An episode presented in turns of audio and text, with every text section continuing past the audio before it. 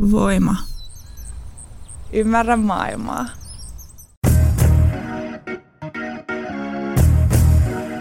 Jälkipelit, jalkapallon paras osuus. Podcast kaikille, jotka puhuvat paremmin kuin pelaavat.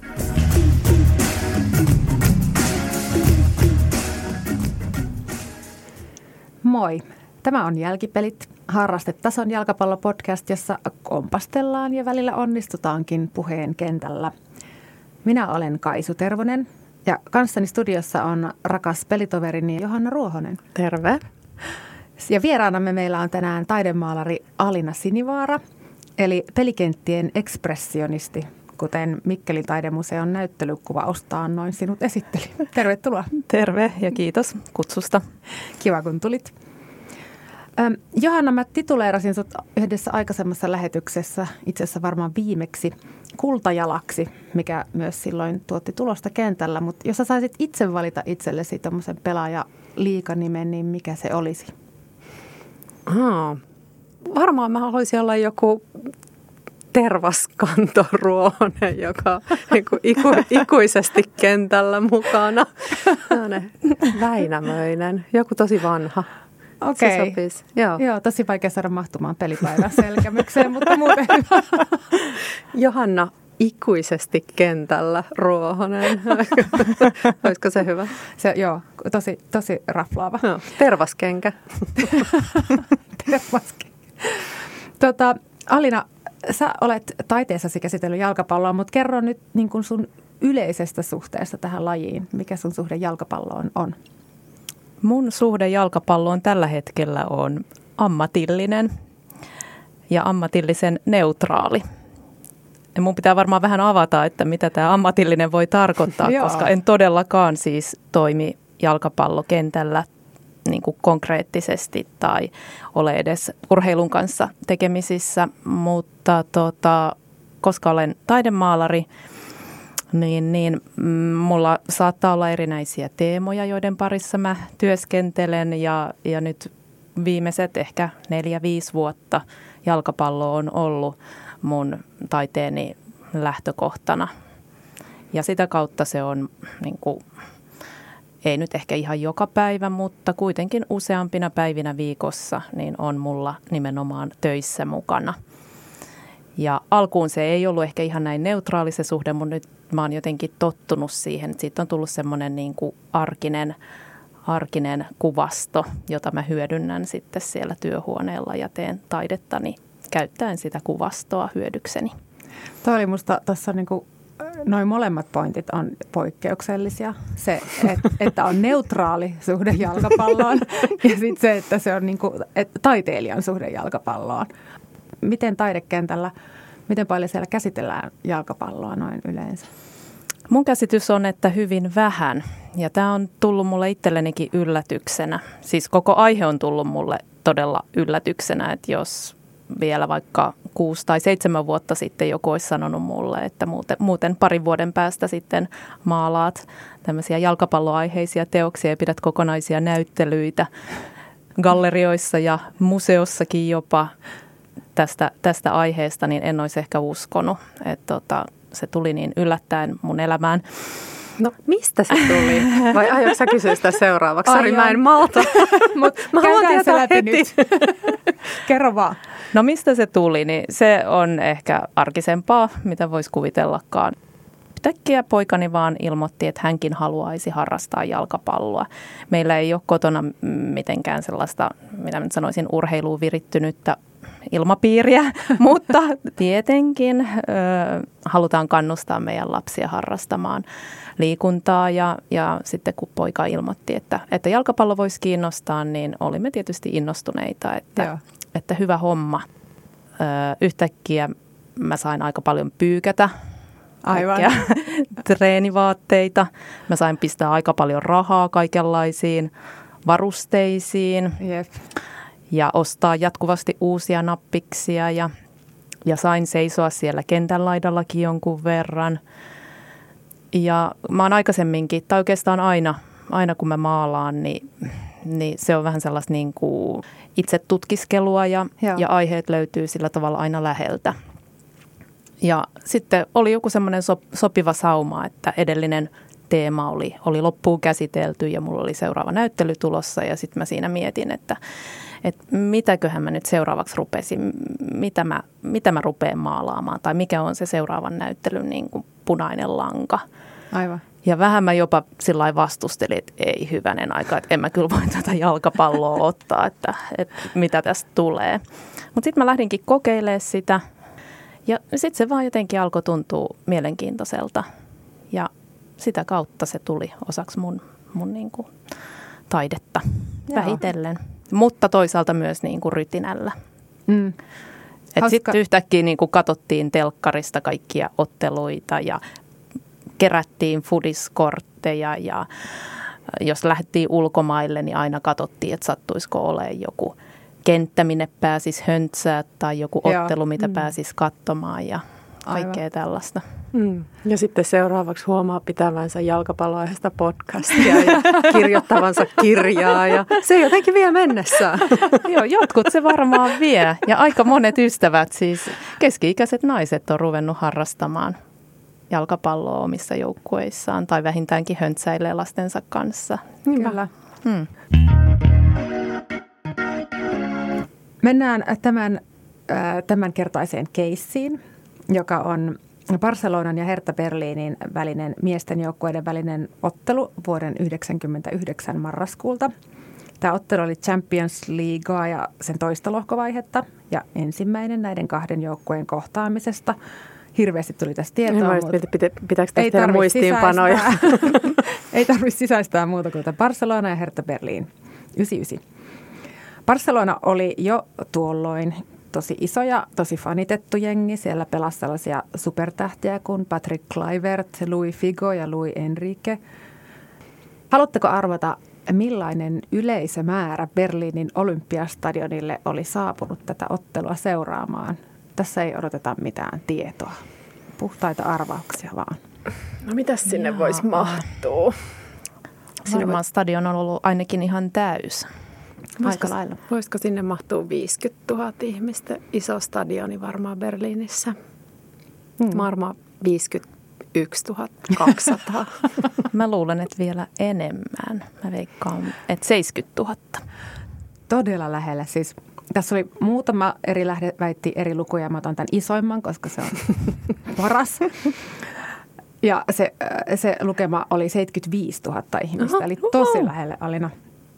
No siis joka tapauksessa älyttömästi. Mä oon, mä oon itse kotoisin Kajaanista, jossa on 37 000 asukasta ja mä aina mittaan niin kuin stadioneiden yleisömääriä siihen. Eli tämä on niin kuin kaksi Kajaanillista.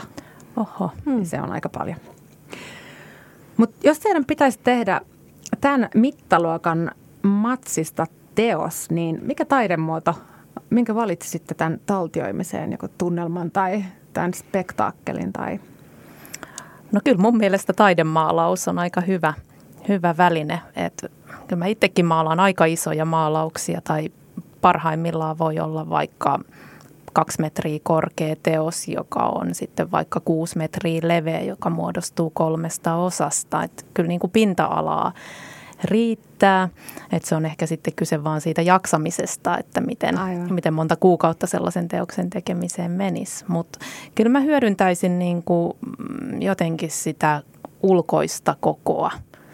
Mm, että, että on sitä pinta-alaa ja sitten kontrastina voisi sijoittaa sitten jotain hyvin pieniä, niitä pelaajia tai ihan Aivan. vaikka vaan pirskotella jotain pisaroita, jotka sitten vois kuvata sitä ihmismerta joko yleisössä tai sitten niitä pelaajia kentillä.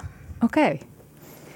Hyvä. No mun täytyy sanoa, että kun ollaan, nyt on väärä vuosikymmen, mutta kun ollaan Berliinissä, niin Leni Riefenstahlin tällainen okay. elokuvaformaatti kyllä niin kuin ensimmäisenä nousee mieleen. Kropat keskiössä ja hyviä vastauksia. Tähän ei ollut edes oikeita vastauksia. Eikö? Voin paljastaa nyt. no minkä taidemuodon itse valitsisit? Uh, voi Mä en siis tietenkään ollut miettinyt vastauksia näihin kysymyksiin. Sä oot miettinyt hyviä kysymyksiä. Hei, ei mekään oltu mietitty siihen vastausta. Me kuultiin se kysymys vasta äsken. No tota, mä vaikka palaan tähän. Laitan sähköpostia perään. Tota, joo, enkä mä tiedä, onko niinku, mahdollista millään tavoittaa tällaista niin sitä välittömyyttä, sitä kokemusta mikä puuttuu mm. niin vaikka kun telkkaristakin katsoo, että siinä on aina tietenkin, että se on, se on tulkinta. Mä oon äh, kerran ollut tuolla Berliinin Olympiastadionilla. Siinä vaiheessa se oli vielä niin kuin uusittu. Ja se oli ihan mielettömän vaikuttava paikka. Mä muistan, että katsomoon sai viedä pretzelin ja oluen. Uh. Ja aurinko laski ja mm, meidän seuruja oli siinä berliiniläisen fanikatsomon yläpuolella, eli siellä aika ylhäällä, mutta kentälle näki ihan hyvin. Toisin kuin vuoden 1999 matsissa. Tässä Barcelonan ja Hertha Berliinin välisessä ottelussa ne yläpaikat olisi ollut tosi huonot näkyvyyden kannalta ja haluatteko arvata, miksi näin ehkä oli? Siellä oli varmaan mm. ihmisillä niin paljon lippuja, joita ne heilutti, jotka esti näkyvyyden. Hyvä. Onko Alinalla mm. joku?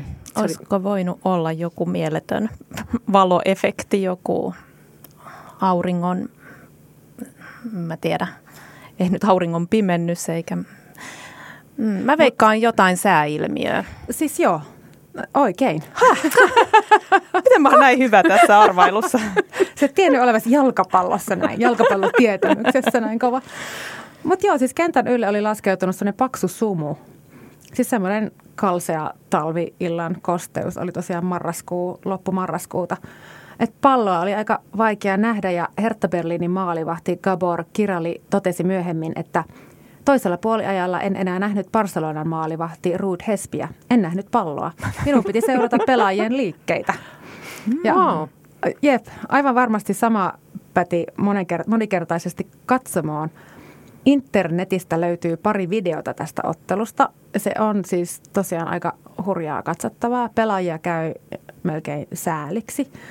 Mä katsoin näistä internetpätkistä muun muassa yhden kulmapotkun, jossa tilanne on juurikin se, että, että palloa ei näe ja pitää vaan niin kuin seurata niiden pelaajien liikkeitä niin kuin tajutakseen, että mitä kentällä ehkä tapahtuu. Toihan on jotenkin hirmu tanssillista, Joo. kehollista ja sitten jos ajattelee sitä, mm, että täytyy aistia ne joukkuekaverit.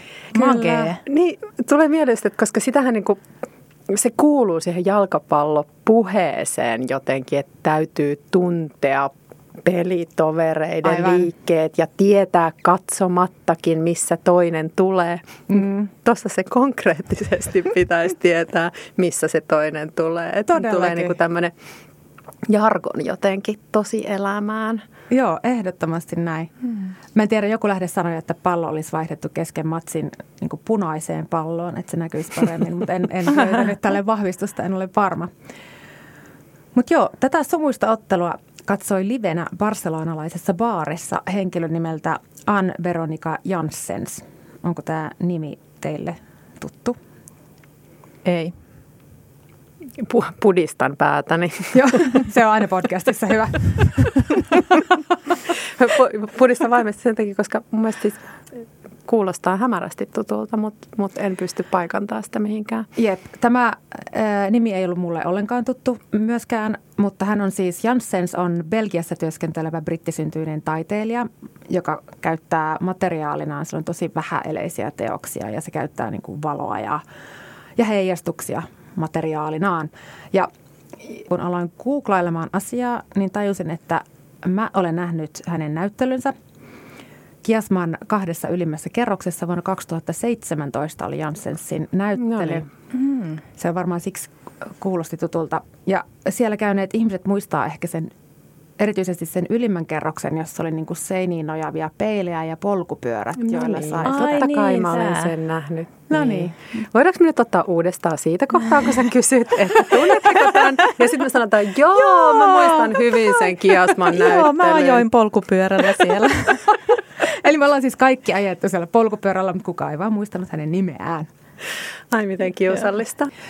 No joo, tämän Janssensin teoksia on nähty Kiasman lisäksi niin Venetsian biennaalissa, Lontoon Tate Modernissa ja Pariisin Grand Palaceissa ja varmaan monessa muussakin paikassa. 1999 Janssens katsoi tätä matsia baarissa ja inspiroitui. Haluatteko te arvata, että millainen teos tästä Berliinin ja Barcelonan välisestä matsista sitten syntyi Janssensin käsissä? Joku hyvin utuinen varmaankin. Kyllä. Hmm. Voisiko se olla nyt, kun siis se referenssi, minkä muistaa, on tämä, tämä valtava installaatio, niin voisiko se olla joku tällainen tilallinen installaatio, missä on jotain harsoja ja, ja jotain tällaista niin kuin vaikeasti ö, lävitse nähtävää. Ja ehkä niin kuin ääni. Mä voisin kuvitella, että siellä olisi jotain sellaista yleisön taustahälyä, humua, huutoja. No, tämä on niin kuin ehkä, ehkä vähän tavallaan kompakysymys, koska koska niin kuin ehkä toisin kuin hänet, hänen teoksensa, joista hänet tunnetaan parhaiten, niin tämä ei ollut mitenkään niin kuin abstrakti. Tämä oli sitä matsista otettu video jaettu kahdelle eri screenille, niin kuin jaettu kahtia se video ja laitettu kahdelle eri screenille yhtä aikaa pyörimään ilman ääntä. Okei. Okay. Ja on olemassa sellainen jalkapalloon ja taiteeseen erikoistunut lehti kuin OOF, OOF, ja tietenkin on olemassa sellainen. Ja se on kirjoittanut tästä teoksesta seuraavasti. Ja tämä kömpelökäännös on ihan mun oma. Tuloksena on aavemainen näky ihmisten liikehdinnästä, joka tuntuu sekä epätoivoiselta että tarkoitukselliselta. Siinä missä peliä seuraavina päivinä julkaistut lehtijutut maalaavat kuvan matsista, jota ei olisi pitänyt pelata, Janssensin videoinstallaatio löytää sumusta huokuvaa kauneutta, joka saa tuntemaan kiitollisuutta siitä, että se pelattiin. Tämä on ihan tosi jyrkässä ristiriidassa siihen palautteeseen tosiaan, mitä se matsi sai. Et, et siitä kirjoitettiin paljon, että se oli niin kuin melkein kuin huijausta ja eihän tuomari tietenkään nähnyt oikein tuomita, että se oli niin kuin fiasko näin. Kuulostaa kannalta. jotenkin aika taiteelliselta ottelulta. Niin kuin Kyllä. Ehkä esteettisesti kiinnostavalta ja jotenkin, niin kuin aikaisemmin sanoin, tanssin omaiselta. Joo. Musta olisi ollut kiva olla katsomassa tota matsia. Jep, mä mietin, että, että näin tästä tällä jälkiviisana kuulostaa, että se olisi ollut makeen näköistä, mutta mietin, että kuinkahan moni siellä yleisössä on ollut katsomassa, että, että onpas hieno esteettinen kokemus.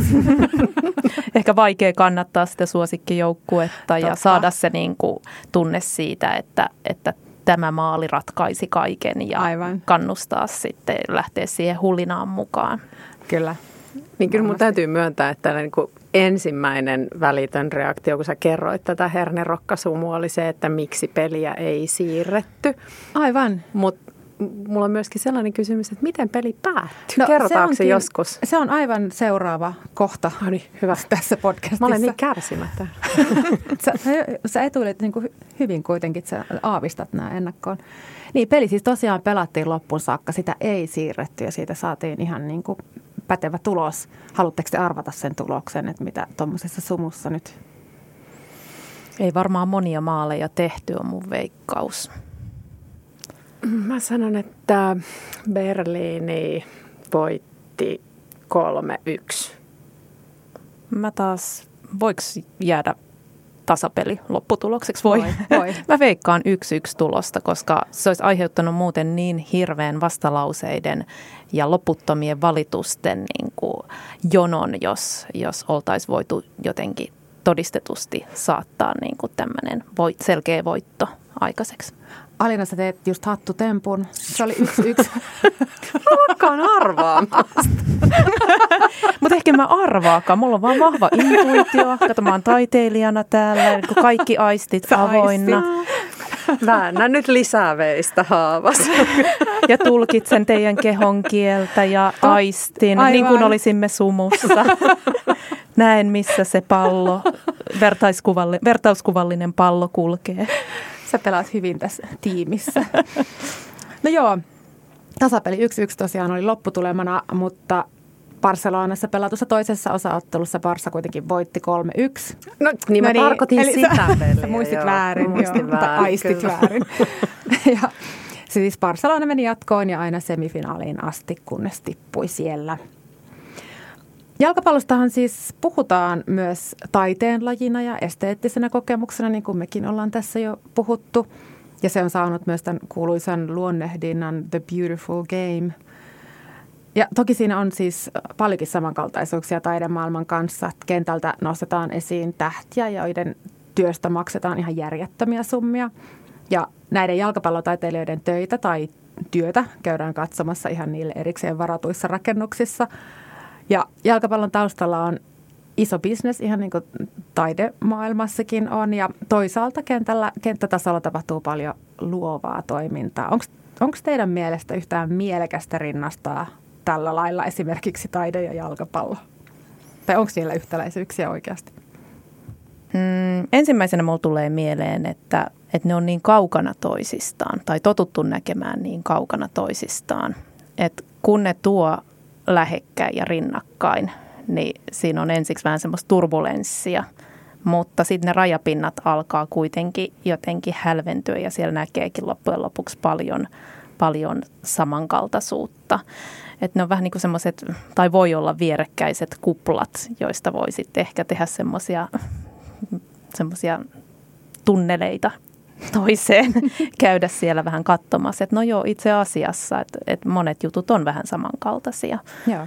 Joo, no mä mietin tavallaan kaikki noin, mitä sä Kaisu sanoit, niin on tavallaan ihan totta ja noin voi sanoa, mutta jotenkin miettii, että jalkapallo on myöskin niin sellainen, tai sitä pidetään niin monipuolisena urheilumuotona, että siitä pystyy tekemään vertauksia ihan mihin tahansa maailman ilmiöön totta. Mm. valitsemalla jotenkin ne sopivat kulmat ja sopivat tarkastelupisteet. Et jalkapallo on shakkia ja jalkapallo on uskontoa ja jalkapallo on elokuvaa ja mm. jalkapallo on ihan mitä vaan. Ja se vaan mun mielestä myös kertoo siitä jalkapallon suosiosta ja siitä, että miten monenlaiset ihmiset pitävät jalkapallosta, että kukin löytää sit siitä omasta, mistä ikinä elämänpiiristään tai ajatusmaailmastaan sen sopivan vertauskuvan. Mm. Oli se sitten taide tai uskonto. Kyllä, mutta sitten jos mä ajattelen vaikka ihan jotain yksittäistä pelaajaa tai mitä mä kuvittelen, että vaikka joku harrastaja, jalkapallopelaaja rupeaa lämmittelemään, niin tietyllä tapaa sitten se oma taide tai maalaaminen on mulle myös sellaista fyysistä toimintaa, joka on kehollista ja vaatii omanlaistensa lämmittelyä. Mm, ja okay.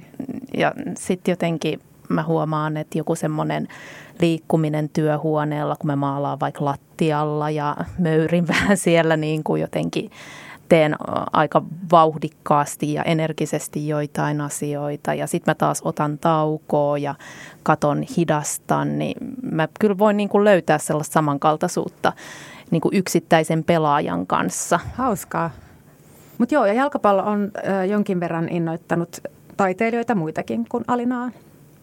Ja mä, nämä on ihan puhtaasti googlattuja tietoja nyt, mutta että ja mututuntumatietoja, että tunnetuimpia ehkä on nämä Andy Warholin maalaukset Franz Beckenbauerista ja Pelestä.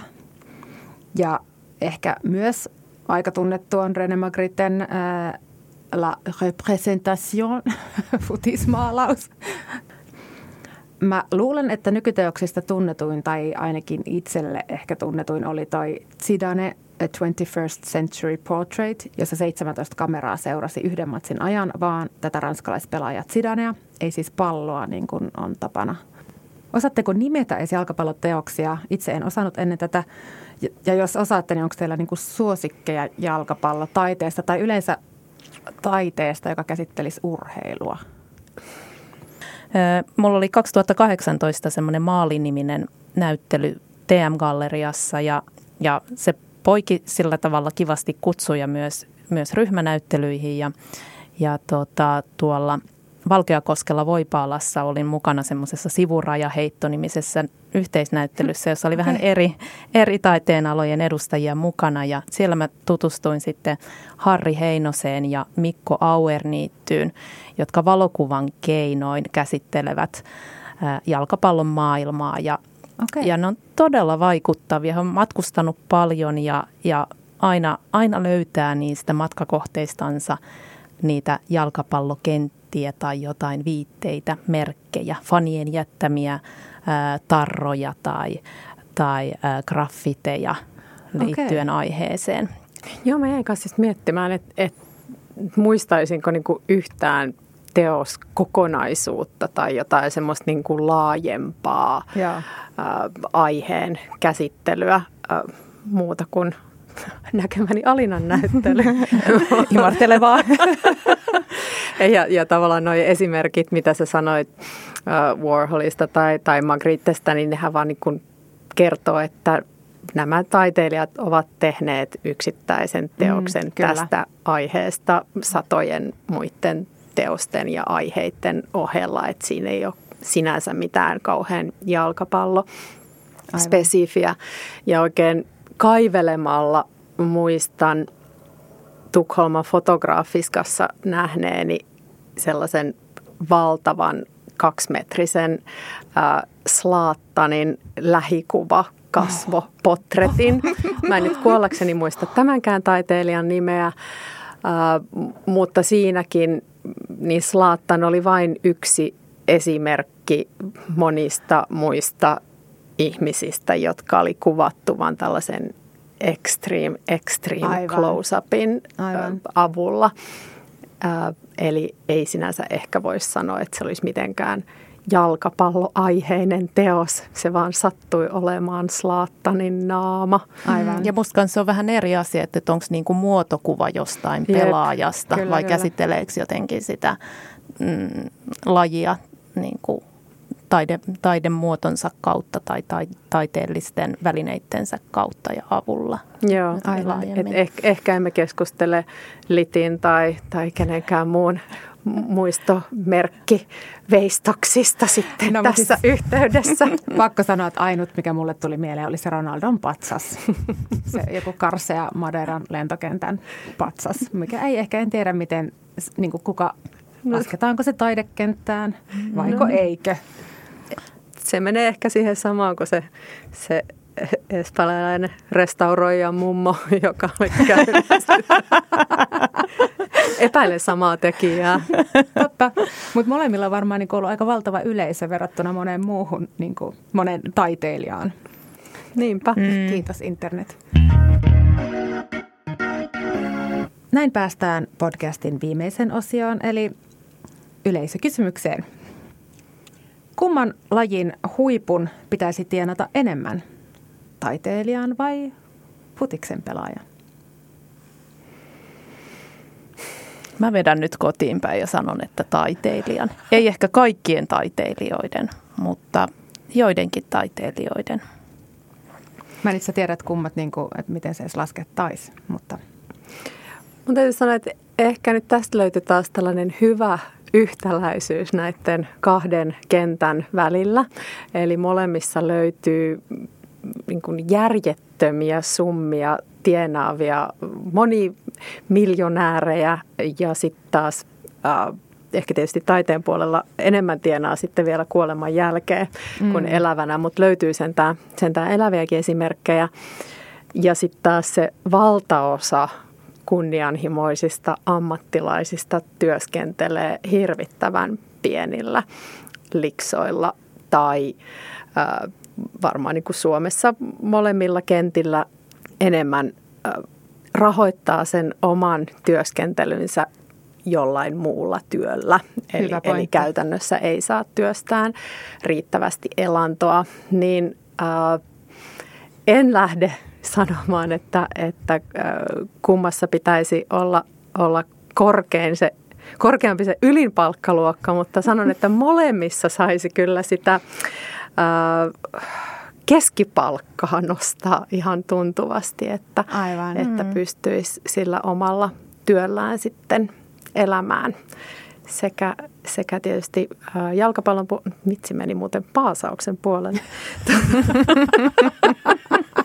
Aivan asiallista paasausta on nyt. Erityisesti jalkapallon puolella naiset ovat pahassa palkkakuopassa. Mm. Mulle tuli mieleen myös tuosta täysin irrallinen asia, että kun puhut, että taiteilijat saattaa just kuolemansa jälkeen tavallaan ikään kuin tehdä ne suurimmat tiedestit, niin ehkä, ehkä taide on mm-hmm. sillä lailla pysyvämpää, että niiden arvo säilyy, mutta futis matsien ja starojen ei niin semmoinen rahallinen arvo samalla tavalla säilyy. Niin, en mä tiedä tuosta. Siis kyllä taiteilijan, mm, taiteilijan toimeentulo on niin hauras suurimmalla osalla meistä, että et, et, ja, sit, ja sen lisäksi meiltä puuttuu useimmilta, tai oikeastaan käytännössä kaikilta ne jotkut managerit ja muu työvoima. Mm. Taiteilijahan niin kuin tavallaan tekee kaiken itse. Niin ja to, no, tiimi, tiimity, ja varmaan näin myös, myös jalkapalloilijoilla. Mm. Ehkä tämä on myös yksi yhtäläisyys mm. just mm. jalkapalloilijoiden mm. ja rivitaiteilijoiden välillä.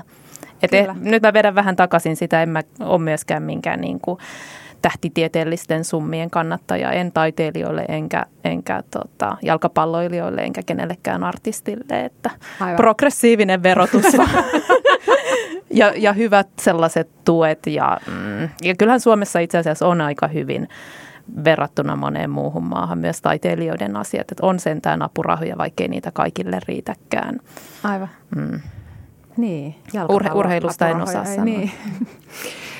Ehkä tuohon tavallaan niin kuin jalkapalloilijan uran jälkeiseen tienaamiseen, niin tietysti nykyään varmaan nämä huippu jalkapalloilijat ja urheilijat niin tienaa myös niistä mainossopimuksista mm, ja tavallaan siitä sen oman brändinsä kaupallistamisesta. Ja varmasti tällainen äh, kaikkein kirkkaimman huipun brändillä voi myydä vielä aika pitkään sen uran jälkeen. Ja sitten tietysti voidaan taas keskustella siitä, että mikä, se, mikä on se taiteilijan sitten brändin merkitys siinä hinnan muodostuksessa, niin sehän on aivan ensimmäinen tekijä kuitenkin. Mutta aivan. Että miten sitä sitten ää, tavallaan sillä taiteilijan brändillä myydään sitten kuitenkin vain niitä olemassa olevia teoksia, joita on se määrätty määrä sitten ja mitä vähemmän niitä on, niin sitä kalliimpana ne tuolla huutokaupoissa kulkevat, mutta et, mm. et siinä jalkapalloilijan brändillä on sitten ehkä monipuolisempia rahastusmahdollisuuksia. Totta, mm. meidän pitää tehdä joku jakso tästä brändikulmasta. Kyllä.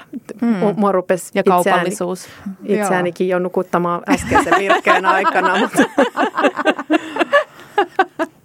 no mutta semmoinen, tiedätkö, äh, unettomuudesta kärsivillä jakso.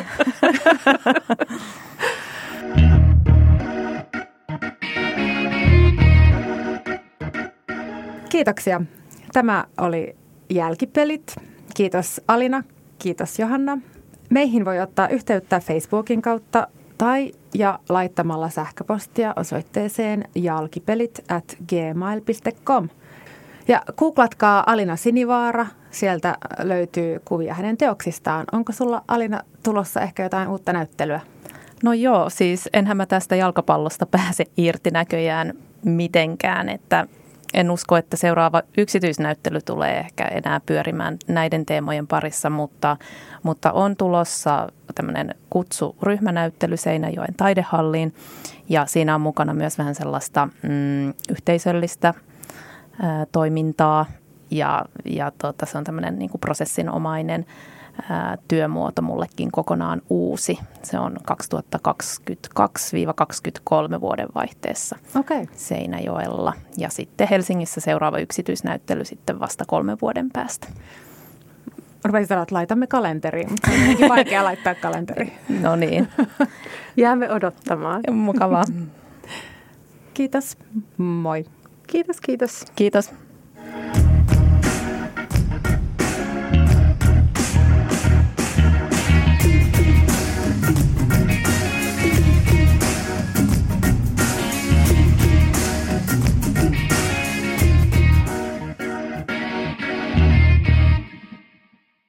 Mikäli pidit kuulemastasi, voit tukea meitä liittymällä Voimajengiin osoitteessa voima.fi kautta voimajengi.